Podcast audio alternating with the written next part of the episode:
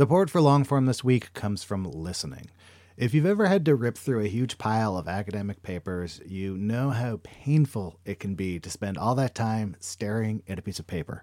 Listening makes it really simple to convert anything you have to read into spoken words that you can enjoy on the go.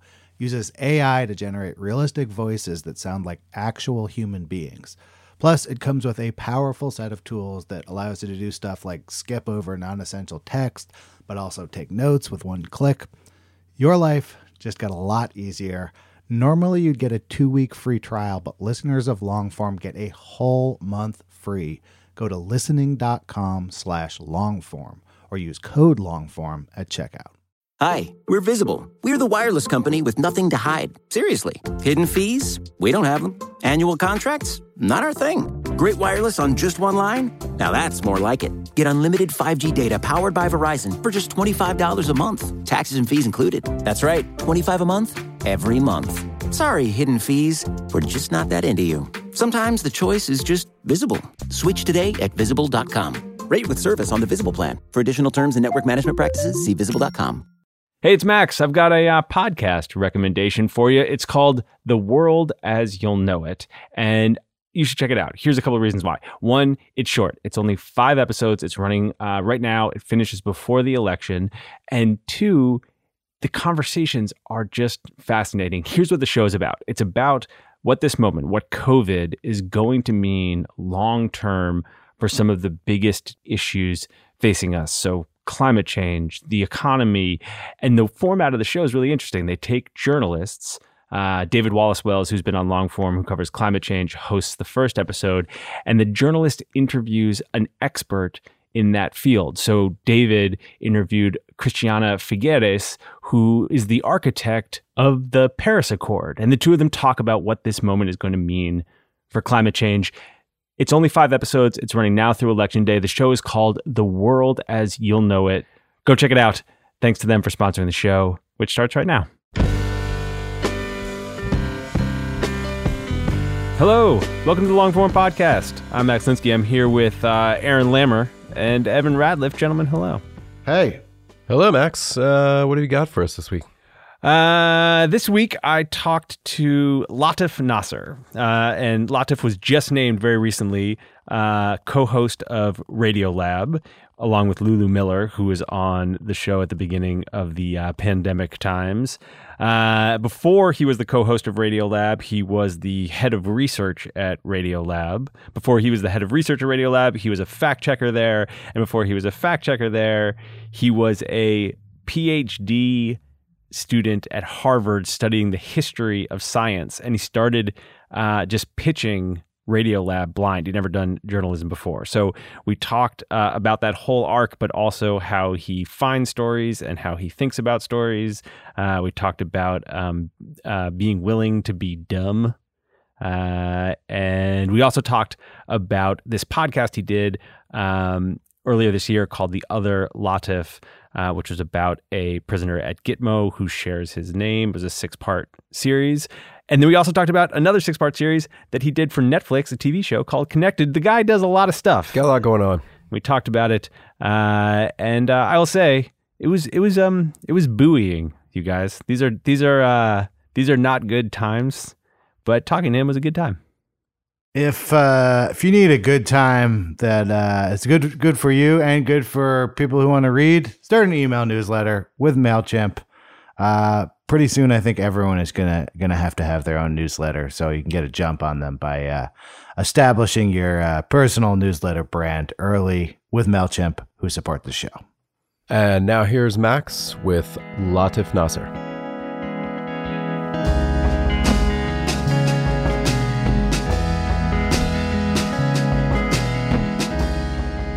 Latif, hello. Hey, hi. Thanks for having me.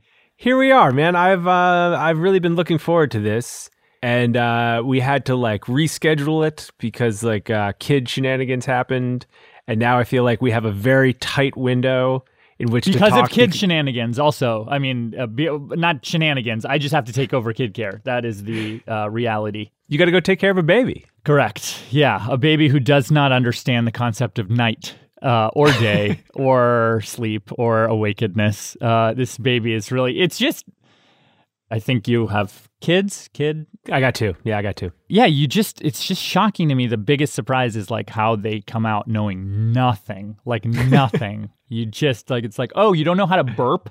You don't know how to eat? You'd really think some of those would be hardwired, but really it's like nothing. So you are fully in the like, you are not sleeping right now. Oh yeah, no, definitely not.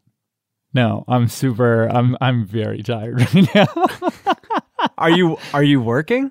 Yeah, yeah. I just started back from pat leave, but but the idea we had was like, oh, sleep train right ahead of going back to work, then it'll be perfect. But then like what we didn't realize is the sleep training, like obviously that lasted longer and went way worse than we could have expected. And so now it's like sleep training and coming back to work at the same time. It's really a uh, mess, but I, I'm not going to complain because there are many people in many, many, many worse uh, predicaments uh, right now.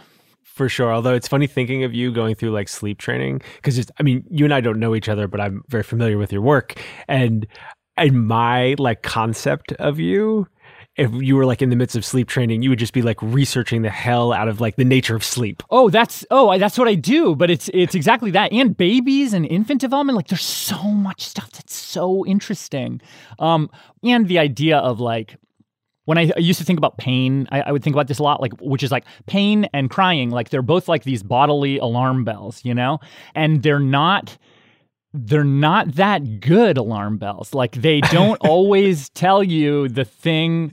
Like this baby is signaling problems that aren't necessarily really problems or, or the baby thinks that they're problems but i as a parent can be like no no no like you can't snooze or turn off the alarm right? Like it's like pain like chronic pain. That's the whole problem. Like it's like the body's alarm bell mechanism is like hey there's a problem here there's a problem here but there's no problem there. It's like an alarm clock that's not working. But it's just funny to think about that theoretically but then like when you're it's in the middle of the night and there's like a effectively like a ambulance in your house uh you know the siren going off incessantly like it's like it's hard to think about or research anything to be honest. Do you have like a an on off switch with that part of your brain? Like are you in work mode and you're like, okay, everything in the world is interesting, and then like uh, a non work mode where you're like, I'm just gonna make some dinner. No, I don't think I have an off switch necessarily. Like I think it's and for a lot of people it's like I mean I'm so lucky I found my wife. For a lot of people it's like unbearable. Like they are like you just it's like it's not that interesting actually. Like let me just explain this to you because it's just not that interesting. Like you think it's interesting but it's not that interesting. I feel like I I have a I have such a low threshold for I, like actually I feel like as a producer editor I've had to like up my threshold because otherwise I'd be just everything would be a story and I'd be like, wow. And I'd be like, shut up, not interesting. Uh, but you have learned to do that. You've learned to quell your own enthusiasms. Yeah, or at least hide it. Like be secretive about it a little bit, because it's like like when you go into a pitch meeting, or or like we have uh, like our editorial meetings where we decide what stories to do, and I'm part of that decision making process. And you can't just love everything, because then then like it devalues the currency of your love. You know what I mean? um, so you just have to sort of pick your battles and like and really know that everyone else has a higher threshold for like wanting to spend a, a, an hour or two like noodling around and thinking about some random thing. Well, are you saying that you um you actually do feel all that love? You just need to like mess with it for inflationary purposes? Yeah. Or have you actually learned to be like, no, no, no, that story is boring, despite the fact that I am sort of predisposed to think that everything is interesting? No, I, I think it's I still love it because I think that there's a I mean, this is a thing you get told when you're a kid, you know, like, and I feel like I got told it once when I was a kid and it just stuck with me so hard. And I'm, I'm sure you got told this, everybody. Like, when you're a kid and you're complaining, you're like, I'm bored, I'm bored. And then it's like, no, no, no, no, no. Like, the world is not boring. It's if you are finding the world boring, it's you that's boring. It's not about the world. The world is plenty interesting. And it's like, there are ways to unlock every story. There are interesting nuggets. There are angles. Like even the most cliche, sort of tired story, there are angles. There are ways to do it that you can bring it back to life. And sure, some stories require a lot more like, you know, the defibrillators uh, turned up way higher than others. But still, like, I, I really do think that it's like, everything is interesting if you know the right angle, if you have the right framing, if you bring the right question to it. Yeah, I guess I feel like in some ways that would be like exhausting a little bit trying to figure out well, it's like well if i can unlock anything Yeah. then how do i choose how to spend my time which is actually like one of the reasons i wanted to have you on is i feel like um, just watching your sort of like work and career from afar this like netflix series dropped and i was just kind of like when did he have time to do that? When did he have time to make a tv show? How did he how does he do that? Uh, where where are these choices coming from and you know watch the netflix show and like there's just an episode on dust which felt to me like an incredible flex. That was how that was how it felt to me. It was just like i'm gonna name this dust. And i think i just would never be like i can find the thing that's interesting about dust. In fact dust would be high on the list of things that i would say as a joke for what i was going to do a story about Well, well, pa- partly like a bunch of the two of those stories in that series. Uh, one of the other episodes too, digits. Like that was also like a, like I pitched it, you know, and it was like, okay, we're gonna do this forty-five minute episode or hour-long episode about math and about like a math, like an obscure math law you've never heard of, huh? And then it's like, like just the the idea of that, like it, it is kind of a dare, like it's a dare to myself, like or a dare to the, you know, and and I think uh, like everybody on the team took it that way, where it's like okay, we could do this. We could do this. It's like it's hard, but we could do it. But but to your point, like I do think it, it is a kind of um like I, I guess my like low threshold for what's interesting. It's it is a weird uh, curse in a way because I have a lot of ideas. Many of them are terrible. Many many majority of them are terrible. But I fall in love with them and I get really excited about them, and then they sort of burn a hole in my brain, and I need to get them out somehow. So I pitch a lot of stories at Radiolab. I you know I've done some stuff in print. I've done some uh, like stuff in TV. I've done some stuff in other mediums because it's just like ooh, this isn't this. Look at this shiny thing I found. Like, look at this shiny thing. Like, I, I need to tell the world because otherwise, it's like it's just in my head and I can't. And sometimes it's. I mean, a lot of the times they're really bad ideas, and I'm very grateful for good, gifted editors who tell me that my bad ideas are bad ideas. But it is a kind of a burden where I'm like, oh, why am I like I. Like it's okay. I can this story. It's fine. Like it doesn't matter. Like it's not going to be a different. If I don't tell this factoid about paleo oceanography like it's like it's fine. The world won't be substantially different. Like it's okay. Um, but then i'll be like oh but i really that would be so fun to just tell that to everybody. And it does take like people around me really good editors really good friends really good uh, my wife shoots down so many of my ideas. Um, but people who are much more ruthless uh, to be like "Mm, uh-uh. i'll just put that one in the drawer was it a process for you at all to like accept and appreciate ruthlessness Yeah, yeah, because it hurts. Initially, it takes so much courage to like stand up in front of everybody and say, I love this. Like, this is interesting. This is going to blow your mind. Like, this was a thing that I feel like I learned in college where it's like, it's so easy to hate everything and be cynical and just like, there's a kind of ease to that. It's actually, it takes a lot more courage to go up in front of everybody and be like, this is awesome. I love this. That takes a lot of guts, I think, because you just put uh, like a piece of your heart on the table. And I, I really do feel that way. Like every story is like a little piece of my heart. Every, not even every story, every pitch, you know. And then they get they get stabbed, like, and you're like, ah, that's really horrible. Um, but but it does take a kind of like if it happens enough times, you build up a kind of resilience to be like, it's partly like, oh, these people are are smart and they know what they're doing and I trust them enough to save me Yeah. from myself. But it's also partly like they're all idiots. I know they don't know. this is so beautiful and interesting, but I just I'm not going to take the time and effort to persuade them because I have another bright shiny thing over here. Right. I'll agree with them this time, although we all know deep down everything is interesting. I mean, I do find that like the image of you in a pitch meeting in which you were being pitched, sort of like secretly contorting yourself, like to be like, I guess that's not for us, but it's very interesting. yeah, know? exactly, exactly. Yeah, so, uh, I guess it's not for us until the New York Times Magazine does a huge s- spread on it, and like, and we're all gonna feel dumb. But that's okay. That's all right. Don't worry about it. Don't worry about it. It's totally cool.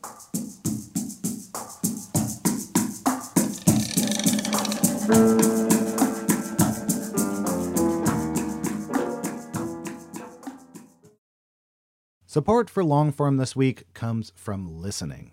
If you find yourself behind the eight ball, needing to read a bunch of academic papers or journals or any kind of dense reading material, you might make your life a lot easier by checking out listening. It takes anything articles, books, PDFs and turns the text into spoken word that you can absorb no matter what you're doing. The app has lifelike AI voices complete with emotion and intonation that creates a realistic and pleasant listening experience. So I had to go into the city for some meetings. I needed to review some PDFs, threw them in there, listened to them on the way. It was both pleasant and I kind of forgot that I wasn't like listening to a professionally done audiobook or something. Like very quickly the voices sounded totally natural and human to me. This listening app might just transform how you consume reading material, and you can give it a shot yourself risk free. Now, normally you get a two week free trial, but listeners of Longform get a whole month free.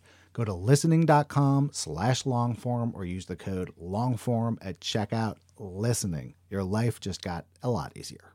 Hi, we're Visible. We're the wireless company with nothing to hide. Seriously. Hidden fees? We don't have them. Annual contracts? Not our thing. Great wireless on just one line? Now that's more like it. Get unlimited 5G data powered by Verizon for just $25 a month. Taxes and fees included. That's right, 25 a month, every month. Sorry, hidden fees. We're just not that into you. Sometimes the choice is just visible. Switch today at visible.com. Rate with service on the Visible plan. For additional terms and network management practices, see visible.com.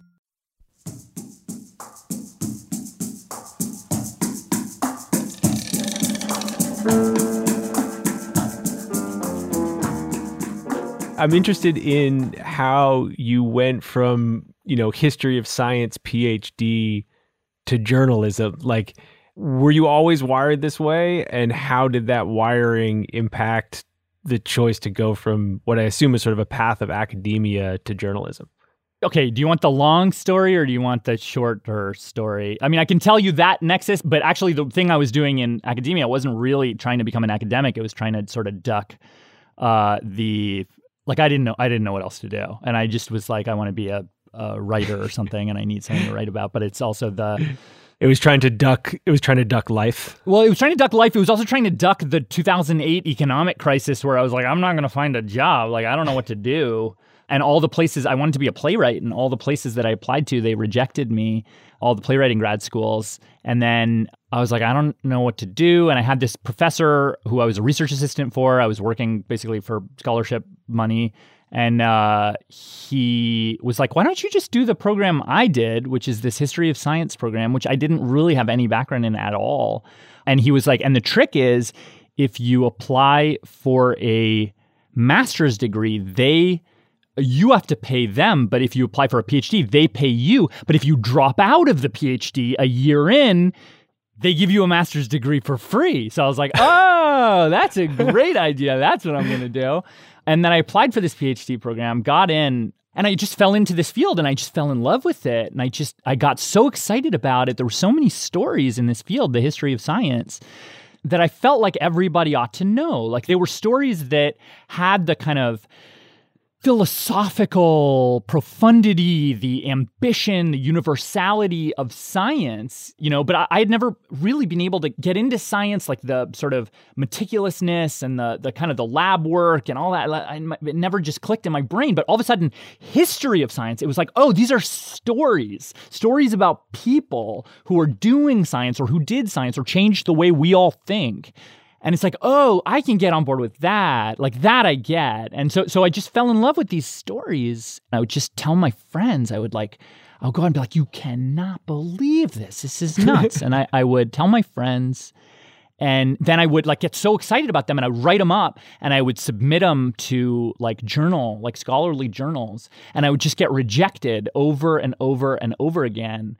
And i was like okay what do i do now and at the time, I probably knew like maybe two podcasts, uh, Radiolab being one of them.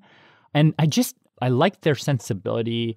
And so I basically cold called or cold emailed the executive producer and was like, "Hey, I got a bunch of stories from the history of science. Like I don't even know like how this goes, but you guys should do a story on this and on this and on this and on this." And I remember the stories I pitched first were like real dumb uh, little things, but do you remember any of them? Yeah, so there was one about okay. So this was uh, remember like around the time of the um, financial crisis, and there, there, I remembered this. I learned about this this crazy thing. It was called cipher stroke, and it was this mental illness that uh, so, uh, you can have these kinds of um, and there's a more interesting question about whether they exist or not, whatever. Um, this question of like time or culture delineated, delimited mental illnesses. And so one of them, there was, it was called cipher stroke, and it was in Germany uh, between the wars when, you know, when inflation was crazy. And, you know, the image of like people like carrying a wheelbarrow full of money to buy a loaf of bread or whatever.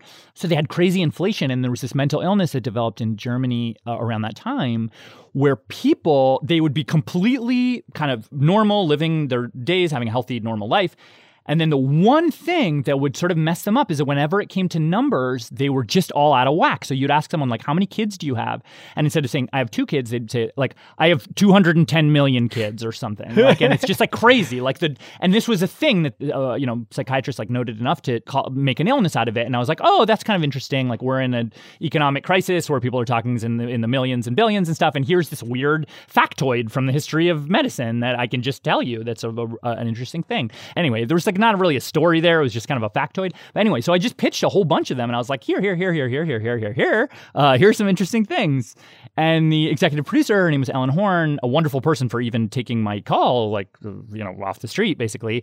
And she was like, no, no, no, no, no, no, no, no, no, no, no, no, no. But I haven't heard any of those pitches before, so just keep pitching us because uh, those are interesting. Like I, I like them.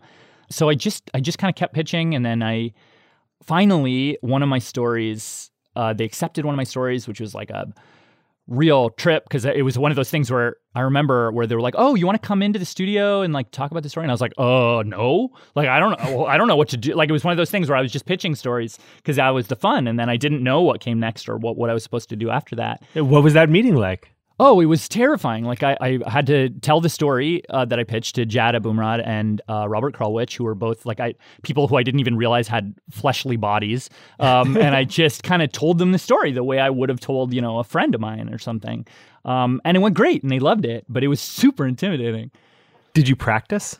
Yeah, I totally like I wrote up a whole script and memorized it, and we went way off the script, but I, I acted like it was a play, like I was playwriting it, you know. But then, so they took that story. Then they took, uh, you know, months or even a year or whatever later, they took another. By that point, I'd been doing the same thing, like pitching stories to. I was in Boston, so the Boston Globe and other places, and um, yeah, and so I started. I was like, oh, I guess I'm a journalist now. um, not that I really knew kind of what that was about, uh, but so I sort, sort of stumbled into writing these like long form essays or doing long form stories and I just loved it. And it, for me, it was like kind of like, I mean, it, it, was journalism in a way, but it was also it was like nonfiction playwriting. You know, help me help me understand what you mean by that. I I, I didn't know that you had wanted to be a playwright, and I feel like some things are clicking for me now. but help me understand what you mean by that. Okay, so uh, to me, like if you go to see a play or you go to see a movie or you go to read a news story, you're kind of like even though obviously some of these people are real people and some of these people are pretend people that you're reading about or seeing watching or whatever you as a viewer or a, a, consumer or whatever, you're kind of expecting the same thing. Like sh- stories have shapes, you know? Like you are following a main character and there's an inciting incident. You know, it's like one day this person was walking down the street and then they got hit by a anvil or whatever it is, right? There's an inciting incident, and then that person, you know, there's a, some kind of a question or a quest that they go on, and then they have some obstacles and trying to get to the bottom of that question or trying to sort of reach the fulfilling end of that quest. And there's so that there's these tribulations, and then ultimately they kind of gain some nugget of wisdom, and they're a different person by the end from where they started, and they learn something, and it all sort of even if you're not you don't have a kind of a total resolution, you want some kind of a yeah, you you want some reason to have gone on the journey. Like to me, that's like a very typical like that that shape is everywhere and in mm-hmm. every kind of story, nonfiction and fiction. Uh, and so you just have to find stories that sort of generally fit that shape and stories where you're actually kind of learning something along the way. And that's like, oh, okay, I could do that. Like oh, okay, so I'm just playwriting. Like, and I, I don't get as much authority to write other people's words, but but it's still the same thing. Like, I get to choose who the characters in the story are. I get to mm-hmm. s- decide when to start the story and when to end the story. I get to decide what's the moral of the story in the end. You know, like to me, there these are all these kind of. I feel like I'm still playwriting. Uh, it's just uh, it's not in a theater. Well, there's this other aspect of theater, though, right? So if you like came to journalism somewhat blind through Radiolab, like there is this thing that's slightly different with radio journalism and particularly that kind of style of it. There's like an element of performance. Mm. Yeah, it's like slightly performative. I mean, not to get like too meta, but like this is slightly performative. Yeah. Right. And like I I uh, produce these podcasts and I spend time tracking with people, and it's kind of like more energy, you know, Yeah. directions that feel not that dissimilar to what maybe a director of a play would encourage actors to do. Yeah. Uh, I mean, does that feel like connective tissue, or does it feel like I'm I'm grabbing at straws? No, I mean, I, I, I do think that that's right. But I do also think so. I did a story a while back on the history of Candid Camera, the show Candid Camera, which I love. Oh yeah, I remember that one. Oh, yeah. Um, but there's an idea in that episode, which is an idea that Allen Funt, the creator of Candid Camera, kind of, I forget whether it was the scholar who wrote about him or him himself, whatever, doesn't matter. But but the idea was called bugging the backstage. So Candid Camera started as a radio show where there was a sort of a, someone in the booth interviewing somebody, you know, in the guest chair. And what he would do was he would there was like a little red recording light and he'd be like he would turn he disabled the little red recording light and then he was like okay we're just going to do a practice. And then he would just do the practice but he would record the whole thing. And then he would tell the person after hey i recorded it. Is it cool if i use that? And not to say that i'm like up to any sleazy uh, tactics or anything but but but to me like i do think it is a performance for sure but in a way in this like post candid camera world like everything is kind of a performance. Like i feel like the way that it's all it's sort of sloshed around. Like i don't think that there's not some like objective true account of the world that if you put your camera in just the right place you're going to capture. Like it's all mm-hmm. it's all performance. Like i think everything these are all stories that we're weaving to tell each other to make sense of the world. Like that's kind of the whole game. It's like chaos and death and like like it's like in the face of the abyss like we're telling ourselves these stories to pass the time and help make sense of it. And i think to me it's like inviting people to come and and do their little dance sure. Um, it's true this is all performance but how can i find the sort of truest moments and then script around that you know? Yeah, yeah, yeah. And that feels connected to playwriting too. Yeah, because I think it's like even playwriting, even the most artificial story that gets made up, like even the most like if you read a novel that's set in some fantastical future with orcs and robots or whatever, like even that for it to be worth uh, you know a damn, it has to be anchored in real experience, like real life. It has to feel there has to be something there that's sort of recognizably human, you know? And I think that that's the point of it. It's like your story's not going to be any good if it's all made up. Like it's true that truth is stranger than fiction, but like you need the truth, whether it's in fiction or nonfiction, you need that truth to sort of ground you and to make it something that people actually lean into and feels like hooks into their lives, you know, or hooks into their selves. So eventually, you figure out how to um, be doing like playwriting on the radio and do a bunch of real stories for people, radio yeah. with with real people, real people playwriting on the radio, and then end up as the director of research at Radiolab. What does that mean? No, What it was nothing. It was a totally made up job. Like it was a made up job title. It had no meaning whatsoever. But the thing was that one of the things they brought me in as was to kind of build out the fact checking at Radiolab. And I had been as a uh, in grad school, the way I like a job that I had was um, being a research assistant. So I got really good at finding stuff. That was like I think the biggest and best thing I got out of grad school was sort of an ability to yeah, to look beyond Google in a way. Yeah. And so when they hired me, it was basically like, okay, why don't you do a producer stuff? But also, since you're good at footnoting and stuff, like, why don't you actually footnote everything we make uh, and and do fact checking? And so at, at the beginning, I was the fact checker for Radiolab, and so I would go over like with a fine tooth comb every single line of every single episode. Um, and then soon after, we got like freelance fact checkers who work with us, uh, who are like exceptionally good. But at the beginning, it was just me, and I was like, "Oh, okay, how do I do this?" And I, I was, it was really hard, but I, and stressful. Oh my god, stressful. But I learned. a Yeah, it sounds so daunting. It's so stressful. Oh my god, fact checkers, they are. I feel like almost single handedly going to save our uh, republic here. Um, they are so important and good, but it is such a, it's like a toxic job because you, it requires all this like to feel like you're on the line in a way for something that you know a reporter you just met yesterday is saying and you're like i don't uh, how would i know like if that's true or not? Or this thing that i heard about you know a topic that i never thought about until this very minute you know? They do like god's work fact checkers did it feel like a thing that you could only do for so long because Oh it was so stressful? Oh yeah, I was like, get me out of here. I was like begging to get off the fact check desk. I like when I watched the presidential debates or whatever, like all the fact checkers. I'm like, oh my, it, like it was stressful for me. And I was doing like a long form thing where I had lots of time.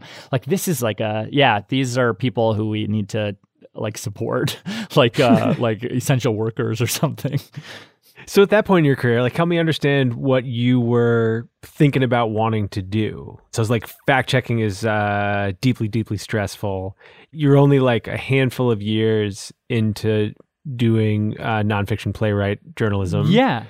Like where were you at? What did you want to be doing? What were your like uh, ambitions then? I'm like uh, the way my brain works. I had no five year, ten year. I had no plans really. A lot of people they go to a show and they're like, "Oh, one day I'm going to host my own show, or I'm going to start my own show, or I'm going to do this, or I'm going to do that." I had none of that. For me, it was like to find a place like a home with a lot of other like weird interesting people like who can kind of like bat ideas back and forth with me. And then also like in a podcast to have like a container for my stories and ideas that i can kind of just and also to work with people who like between the editors, the composers, the fact checkers, the this people, the that people, like to have a team where it's like, oh, this story, like it's so much better than I could have ever made it by myself. Like if I had mm-hmm. made this story by myself, it would be a shadow of kind of the thing that I got to make. And so Radiolab, I was just kind of content there. Like I was like, I'm happy to keep doing this forever. Like here's a fun container, here's my smart weirdo work family, and here's like the stories that come out the other end are like something that I'm actually quite proud of and are better than I could have made on my own, you know? Can we talk a little bit about finding stories? Sure. it feels like that that's part of what you were working on then too. You know, you- you've got this piece on Transom, I think from last year, sort of about like uh the like Latif Bible of story finding. Yeah, right. How did you arrive at that? What like, what is your theory of story finding at this point? Sure. To me, I think so much of it, so much of it is about the framing of it. Like it's like before you go start to find a story, it's like what is the nature of knowledge and stories? Like there's this one thing that one of my professors when I was in grad school, his name's Hisa Kuriyama, he told me, and it just it still echoes in my head like more than 10 years later. He said, it's not that 99.9% of the most interesting questions in the world haven't been answered. It's that 99.9% of the most interesting questions in the world haven't even been asked yet. And like this feeling that it's like we think we're so smart, we think we can fill all these pages of all these newspapers with stories. But like really we are just like the amount that we know is like is like a penny. It's nothing and there are just like stories all around us you know that for whatever like filter biases we have we miss constantly and so to me that the way to find stories is to sort of hack that filter you know and it's like you know you look at all the different front pages of so many newspapers they'll all be the same story. Like you know the, or the new york times thing all the news that's fit to print like there's no way there's all the news that's fit to print in one day on planet earth with seven and a half billion people not to mention like uh, corporations and birds and uh, microbes and this and that and the other thing. Like there's no way. There's no way this number of pages is going to encapsulate all of that for 24 hours on planet earth. And that's just planet earth. There's a lot of other planets. There's a lot of other galaxies. Um, Well, this is my question though. Is it seems to me, and I'm maybe I'm wrong. It just seems to me like that's just like in you somewhere. And so, did you have to hack that frame for yourself, or, or not? And if so, it's like how do other people hack it? Yeah, I think to me, grad school was a big hack on that. Like, I, I remember one of the first exercises we had in grad school, there was like a methods seminar or whatever. And one of the things we did is like, the assignment was like, go look at a newspaper from whatever year. I forget what year it was. Like, it might have been 1950, or, or there was one where we did it and it was like a colonial America newspaper or whatever it was. And when you look at those newspapers, one of the things that I remember when I, I was doing that exercise was on microfilm. I think it was on microfilm. And so you're going through, and then you look at the list of bestsellers, right, from 1950, whatever. And what you realize is, like, you've heard of none of them, 0 mm-hmm. of them. These mm-hmm. were the bestsellers, some that had been on the charts for so many weeks in a row that all the people in the whole country had been talking about, buzzing about, obsessing about. We've never heard of any of them. Like just because they're not Googleable, you know what I mean? Like we think we know so much, but we don't. Like we're so forgetful, we're so myopic, we're so self-centered, we're so like it's like our all of these are filters, you know? And it's like how do you sorry for there's so many mixed metaphors here. Um, if people are picking those low hanging fruits, right, of stories, like it's like, oh, okay, that's easy, that's a, a, story, and then you're like, okay, and I see that you know it gets picked up and it's in every newspaper or whatever. It's like, how do I then, like a monkey, climb up the tree, do a backflip to this branch that nobody's been on, and oh man, there's a whole like bounty of fruits nobody's ever even heard of, like up there, Right. but only because we've all been just stripping these same branches right at the bottom, you know? Yeah, and it's I mean, I guess that connecting to the sort of penny idea, it's only 0.001% that can be on the front page. Like it just like just the law of the math Right. is that it can only be this absolute surface and if you can just find a way to look elsewhere or on the branch that you've backflipped to as a monkey, there could be all kinds of things there. And, and I guess the, the question I'm trying to ask is like, if you don't see the world that way, if mm-hmm. you are a low hanging fruit person, right? If you didn't go to grad school, if you didn't, if you never gone back and looked at a newspaper from 1950, what is the way that people can do that more in their work? What is the hack? Or is it just like waking up every morning with a picture of a tree?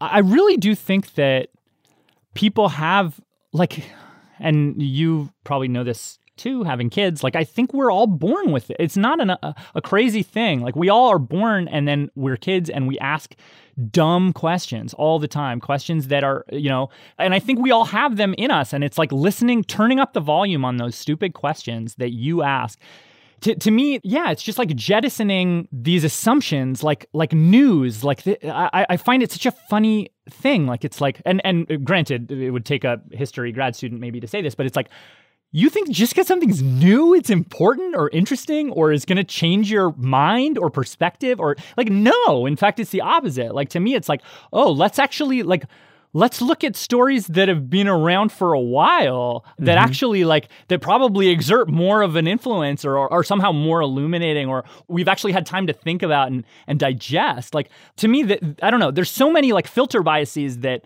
that work in the wrong direction. And to me the the thing to do is turn up the volume on your dumb questions on your like wikipedia surfing on your like imaginative curiosity and follow that. And maybe you know 9 times out of 10 you'll go to a totally absurd place that nobody cares about. But one time you'll find a story that you're like how is nobody like why am i alone here? How is nobody else paying attention to this story it is about getting in touch with your own dumb questions. And i feel like there's like a slight elephant in the room in this conversation which is that the grad school that you keep like um praising is harvard. You're a harvard phd yeah. And I, uh, maybe this is uh, unfair and stereotypical but i would assume that most harvard phds would be significantly less comfortable than you are making a career out of asking questions that are somewhere between simple and dumb. I mean, that I feel like your work is totally based in this idea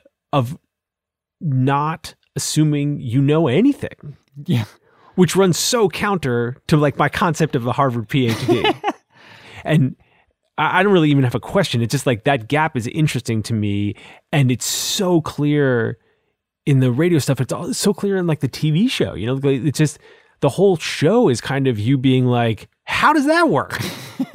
and most people, I think, are are just really, really uncomfortable with being seen as dumb. Yeah, it's it's. I think there's a there's an ego thing to it, and in a way, I feel like I definitely like having a Harvard PhD helps you get over that speed bump of ego. But I don't think you need it. Like we should be able to walk into a thing and say, look, I if you have the genuine commitment to learn and the kind of intellectual humility to say that you you don't already know the answer, like I think every story is open to you. Can you learn that?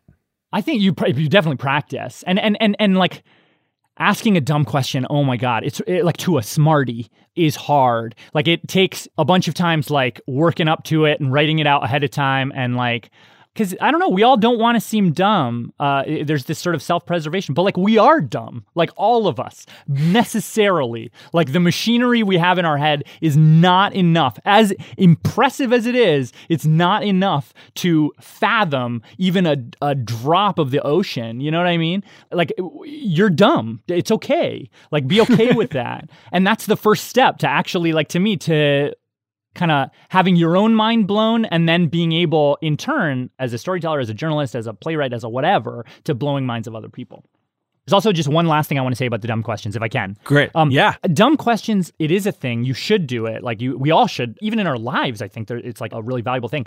But there's something paired with it, which is like an earnest desire to learn and a kind of a humility that is not like making fun of or kind of like trying to undermine or like sarcastically rip on you know the person who's being like generous enough to like give you their time and brain you know and if you have that like I, I feel like even the smartiest of smart people, even the snootiest of snooty people, like if you can kind of win them over and convince them that, oh, hey, I'm actually here to learn. Like I'm not here yeah. to waste your time. Like like somehow that that it's powerful and important and it it lets the other stuff happen, you know? The other way that I think about that, it's just interesting what you just said, because I've been confused for a long time about why earnestness is like bad. Yeah. Like being earnest is kind of like a pejorative. Yeah. And I, I'm genuinely confused as to why. Yeah. Oh, I, I, also I feel like I get ripped on that a lot. Like, and it's like this feeling. It's like, oh, you're like a simpleton or something, or you can't like manage two different uh, tones or registers or like or ideas at the same time or something. Like, it's like, oh, this is, and, and also like at a, you know, it's also true that like at a time when um, facts are complicated and ideas are like they can cut in ways that you can't even expect. Like you, you it vaguely you feels like the apocalypse. yeah, the apocalypse. Yeah. Right, exactly. like it's like then coming out and being like, "Hey, like frogs are cool" or whatever it is. Right, like it just feels inadequate for this moment or something. And I get that, but I, I, I do think you're right. Like earnestness, like to me, that's how I approach the world and like it's how I want to engage with the world. Like maybe it's just a temperament thing or something. I don't know. I think the other version of dumb question is just like it's not dumb, it's just shorter. It's like literally just simpler. yeah. It's not dumb. It's like not forcing your own knowledge into it. They're they're different things. Yeah, uh, a friend of mine who's a math teacher, he he said this once to me, and I think about it all the time. He's like, there are two kinds of teachers. There are one kind of teacher that like actually wants you to learn and like is excited to give you this gift, and there's another kind of teacher who just like wants to show off how much they know. And it's like it's like that that difference is a really crucial difference. Like where it's like, oh, yeah. I actually want to know, or I want the world to know. And here's this quick question because it's like this is the thing I'm thinking. What do you think? As opposed to like well, if you read the debba da, as a, you know, as I will have argued elsewhere, and then you're like, okay, yeah, yeah. All right, you got to go talk to a very small baby very soon, but uh, I'm interested in how that sort of like uh, combination of willingness to sort of admit what you don't know and curiosity to figure it out. It feels like that's like um such a natural pairing with Radiolab, hmm. right? I just makes sense. Like yeah. that is the vessel into which that kind of like sensibility and tone and curiosity is like best suited. But I'm interested in how it fits for you with the other Latif, hmm. with that series that you did. Did that feel distinct to you? Did it feel different or did it feel totally of a piece of the rest of your work? Yeah. To me, that story was unlike anything I've done. And, and in a way, I did, as we've already been talking about, like I spend so much of my time and so much of the joy of my life is finding stories. And yet, this was the first time it felt like a story like found me, chose me, and I couldn't not tell it. And it wasn't something in my wheelhouse. It wasn't a thing I was sort of comfortable uh, with, to be honest. Like, like I hate like Muslim terrorist tropes and stories and and in fiction and nonfiction and anywhere like i hate i hate torture scenes in tv shows i hate like i hate all of this stuff like it's not something that i ever want to make more of and put into the world and yet it felt like this story grabbed me and i just I was like, I cannot do something about this. Just before we get any further, can you give the like very quick synopsis of it? Sure. So the the kind of start of it was that I was on Twitter one day. I was procrastinating. I saw someone tweeting about me to the president of the United States. I was like, "What? What?" Uh, I did not understand the tweet. It turned out it was not about me. It was about a guy who had my same name and who happened to be a detainee 244 at Guantanamo Bay. And I had never heard of this guy. I didn't know anything about him but all of a sudden I needed to know everything about him. And the first thing, one of the first things I found was this WikiLeaks document about him from the Department of Defense, which had this kind of like basically like a rap sheet where it said that he was Al Qaeda's top explosives expert. He was a military aide to Osama bin Laden. He blew up the famous uh, UNESCO World Heritage Site, the Bamyan Buddha statues. Um, he did, you know, just a real kind of a rogue's CV. And then after that, I connected with his defense attorney who told me, no, no, no, this guy is totally innocent. He was never in Al Qaeda, didn't know bin Laden, was just at the wrong place at the wrong time, and got swept up by the Northern Alliance and then uh, sold for a bounty to the United States. And he has been in American custody for, if you count now, almost uh, 19, 20 years without a trial, without charges. And on top of that, in 2016, he was cleared to go home uh, back to Morocco unanimously by a bunch of sort of career civil servants working under the Obama administration. Uh, he was freed to go home, and he just, for some mysterious paperwork kind of a reason, he did not go home. And so he's still there in Guantanamo Bay, despite the fact that, sort of on paper, he's free to go home. It's really complicated. It's a very complicated story. It's a hard story. And I imagine it's a really hard story to tell. Yeah. So when you say like it grabbed you and wouldn't let go, like you had to do it. Yeah. What does that mean? It seems like an easier one to not do to me is maybe what I'm yeah. asking. You know yeah, I mean? and it's funny. I like looked back at when I first pitched it in the Radiolab pitch meeting. I looked back at the like meeting notes from that meeting, and it had four comments. One was, "Don't do it. It seems dangerous." One was, I don't know, miscarriage of justice at Guantanamo doesn't seem super surprising. Uh, let's not do it. And then the other two were me trying to like gin up more interest in it and failing.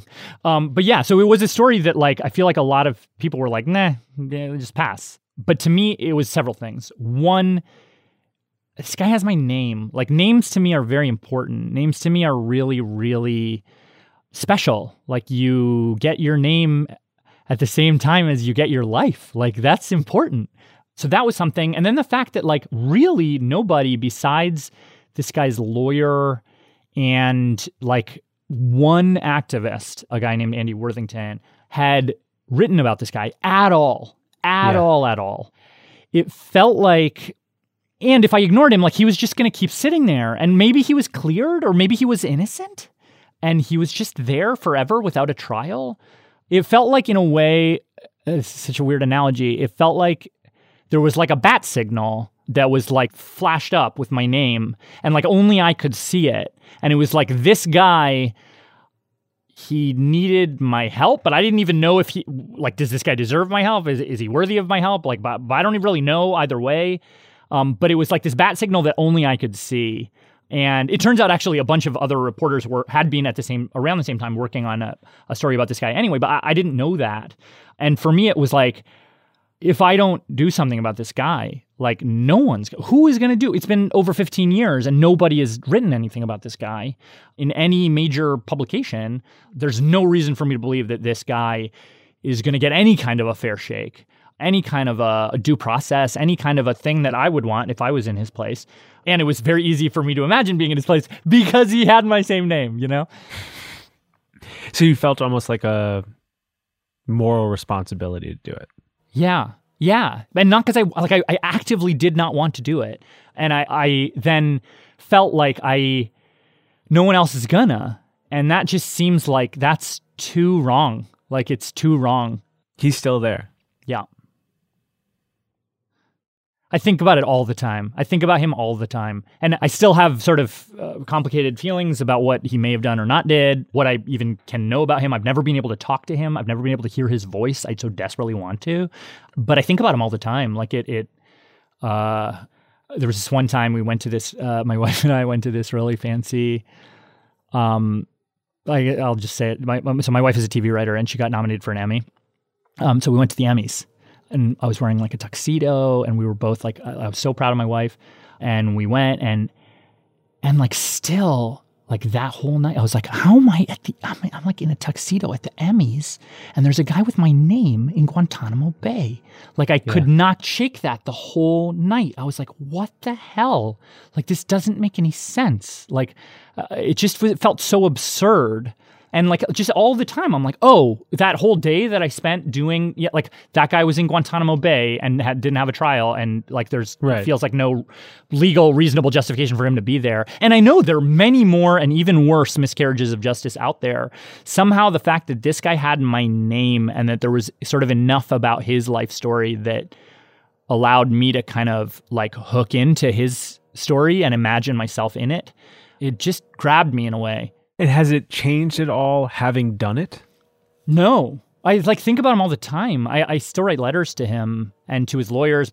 It's also weird because I know through his lawyers that he thinks about me a lot and he's a science nerd too like and even the work that i do that's not about him his lawyers were like hey can you get your tv show on a dvd for us so that i could get it past the like guantanamo censors to get to him because he really like he's a science nerd he loves that kind of thing like he'd love it and so i'm like ah so he's like i'm obsessed with him he's obsessed with me we're not allowed to talk we've never been allowed to talk and he's in this kind of crazy precarious situation yeah, I just want to talk to this guy. I just want to interview this guy. I just want to kind of understand him and this kind of insane life journey he went on. So the story sort of like bat signals to you. It doesn't actually fit exactly with the kind of work that you're normally doing. It's complicated. It's hard to find real resolution in it. You pour yourself into it anyway. You put out this like completed series but then it's just all the same still. Yeah. Yeah. And also, uh, like, in addition to that, this was the, like, I, I work hard on every story I do, uh, and I have for, you know, since I started being a journalist. Like, but this is the only time when I've gotten personal. Only time. The only time I've ever kind of talked about myself more than just like, oh, hey, I'm a neat, interesting guy who's interested in a lot of things.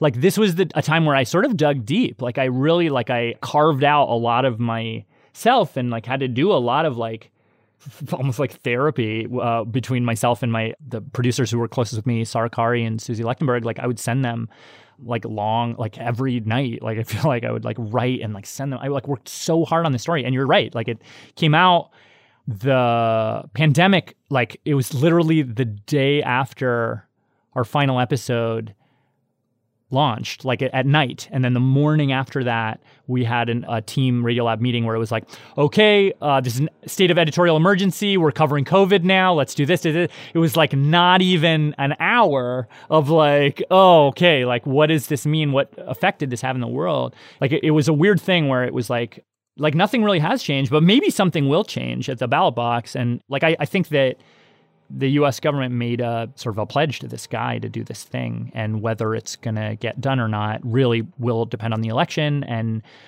which way that will go. We can't know, obviously, for now, but I just don't know what's going to happen. And I think about it all the time. And I think about it for me, but now I also think about it for him. It's an interesting uh, note for you to end on. You have to go uh, take care of your child now. I do.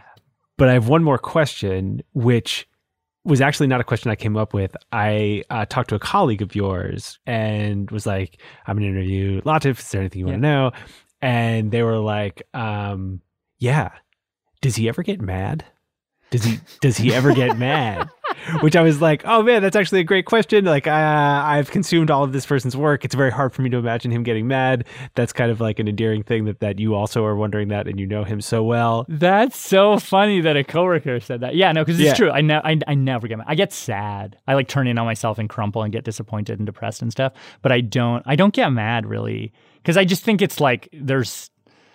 I feel like fury, like righteous fury or anger. It requires a level of like certitude that you know what what to get mad at. And I feel like I never have that. Like I, I think it's like, I don't know, I don't stand firm enough anywhere to like look down on someone and like get mad at them or get mad at like a I don't know, whatever. Yeah, I just I just get sad. I never get mad.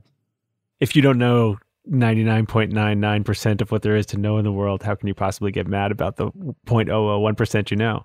Yeah, I don't know. That's kind of how I how I feel. Like it's uh yeah, I'm trying to think of the last time I got mad. Well, here's the thing though.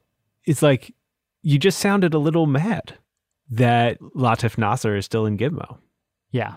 Yeah, right. It's a kind of a it's a mad sad cocktail. Uh and uh yeah, that's I guess that's the closest I get. Like I get I get really frustrated sometimes about the world. I mean, and it it hurts. Like it, you know, you take a hit and you're like, "Oh, that wasn't what I expected or wanted or wished that the world was like or what this person was like that I admire or whatever it is. But then you kind of stumble back and you get your you drink your mad sad cocktail and then you I think like it just takes remembering like oh I am tiny. This is tiny. The world is big. There are many other things. There are many other things to uh, fall in love with, to get excited about, to to marvel at. Like there are other things out there, and that's sort of a Zen thing to say. And it's a weird time to say it, like at a time where it's the opposite. It's like get mad, go out, like be an activist, do this, do that. That's like just not my constitution. Like I'm just like, ah, okay, let me go find another thing that I can just like uh, another shell I can polish or something. You know, like it's like like it's just um I feel like the different reporters are built for different moments. I feel like I'm not built for this moment of like get like righteous angry and and go out and do something. Like to me it's like oh that's really sad. I uh, I should do a story about that, but I ah that's like really depressing and how do I Oh, but look at this other shiny thing over here. Like it's that. That's me. Look at this frog. look at this frog. Exactly. Yeah. Well, Latif, thank you for uh, taking some moments, man. I appreciate it. You are uh, such a class act, and uh, I'm so flattered still that you asked me to chat.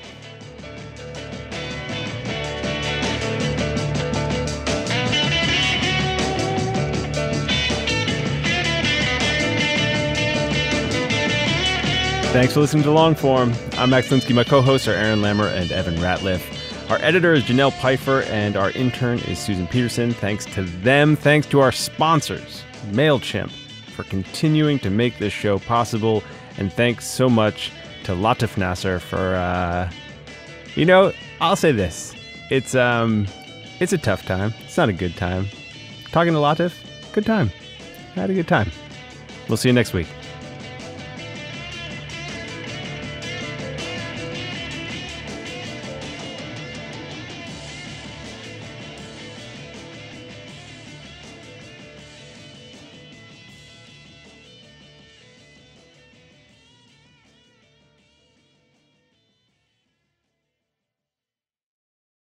Support for Longform this week came from Listening. Listening makes it easy to convert written text to pleasant audio tracks that you can take in no matter what you're doing.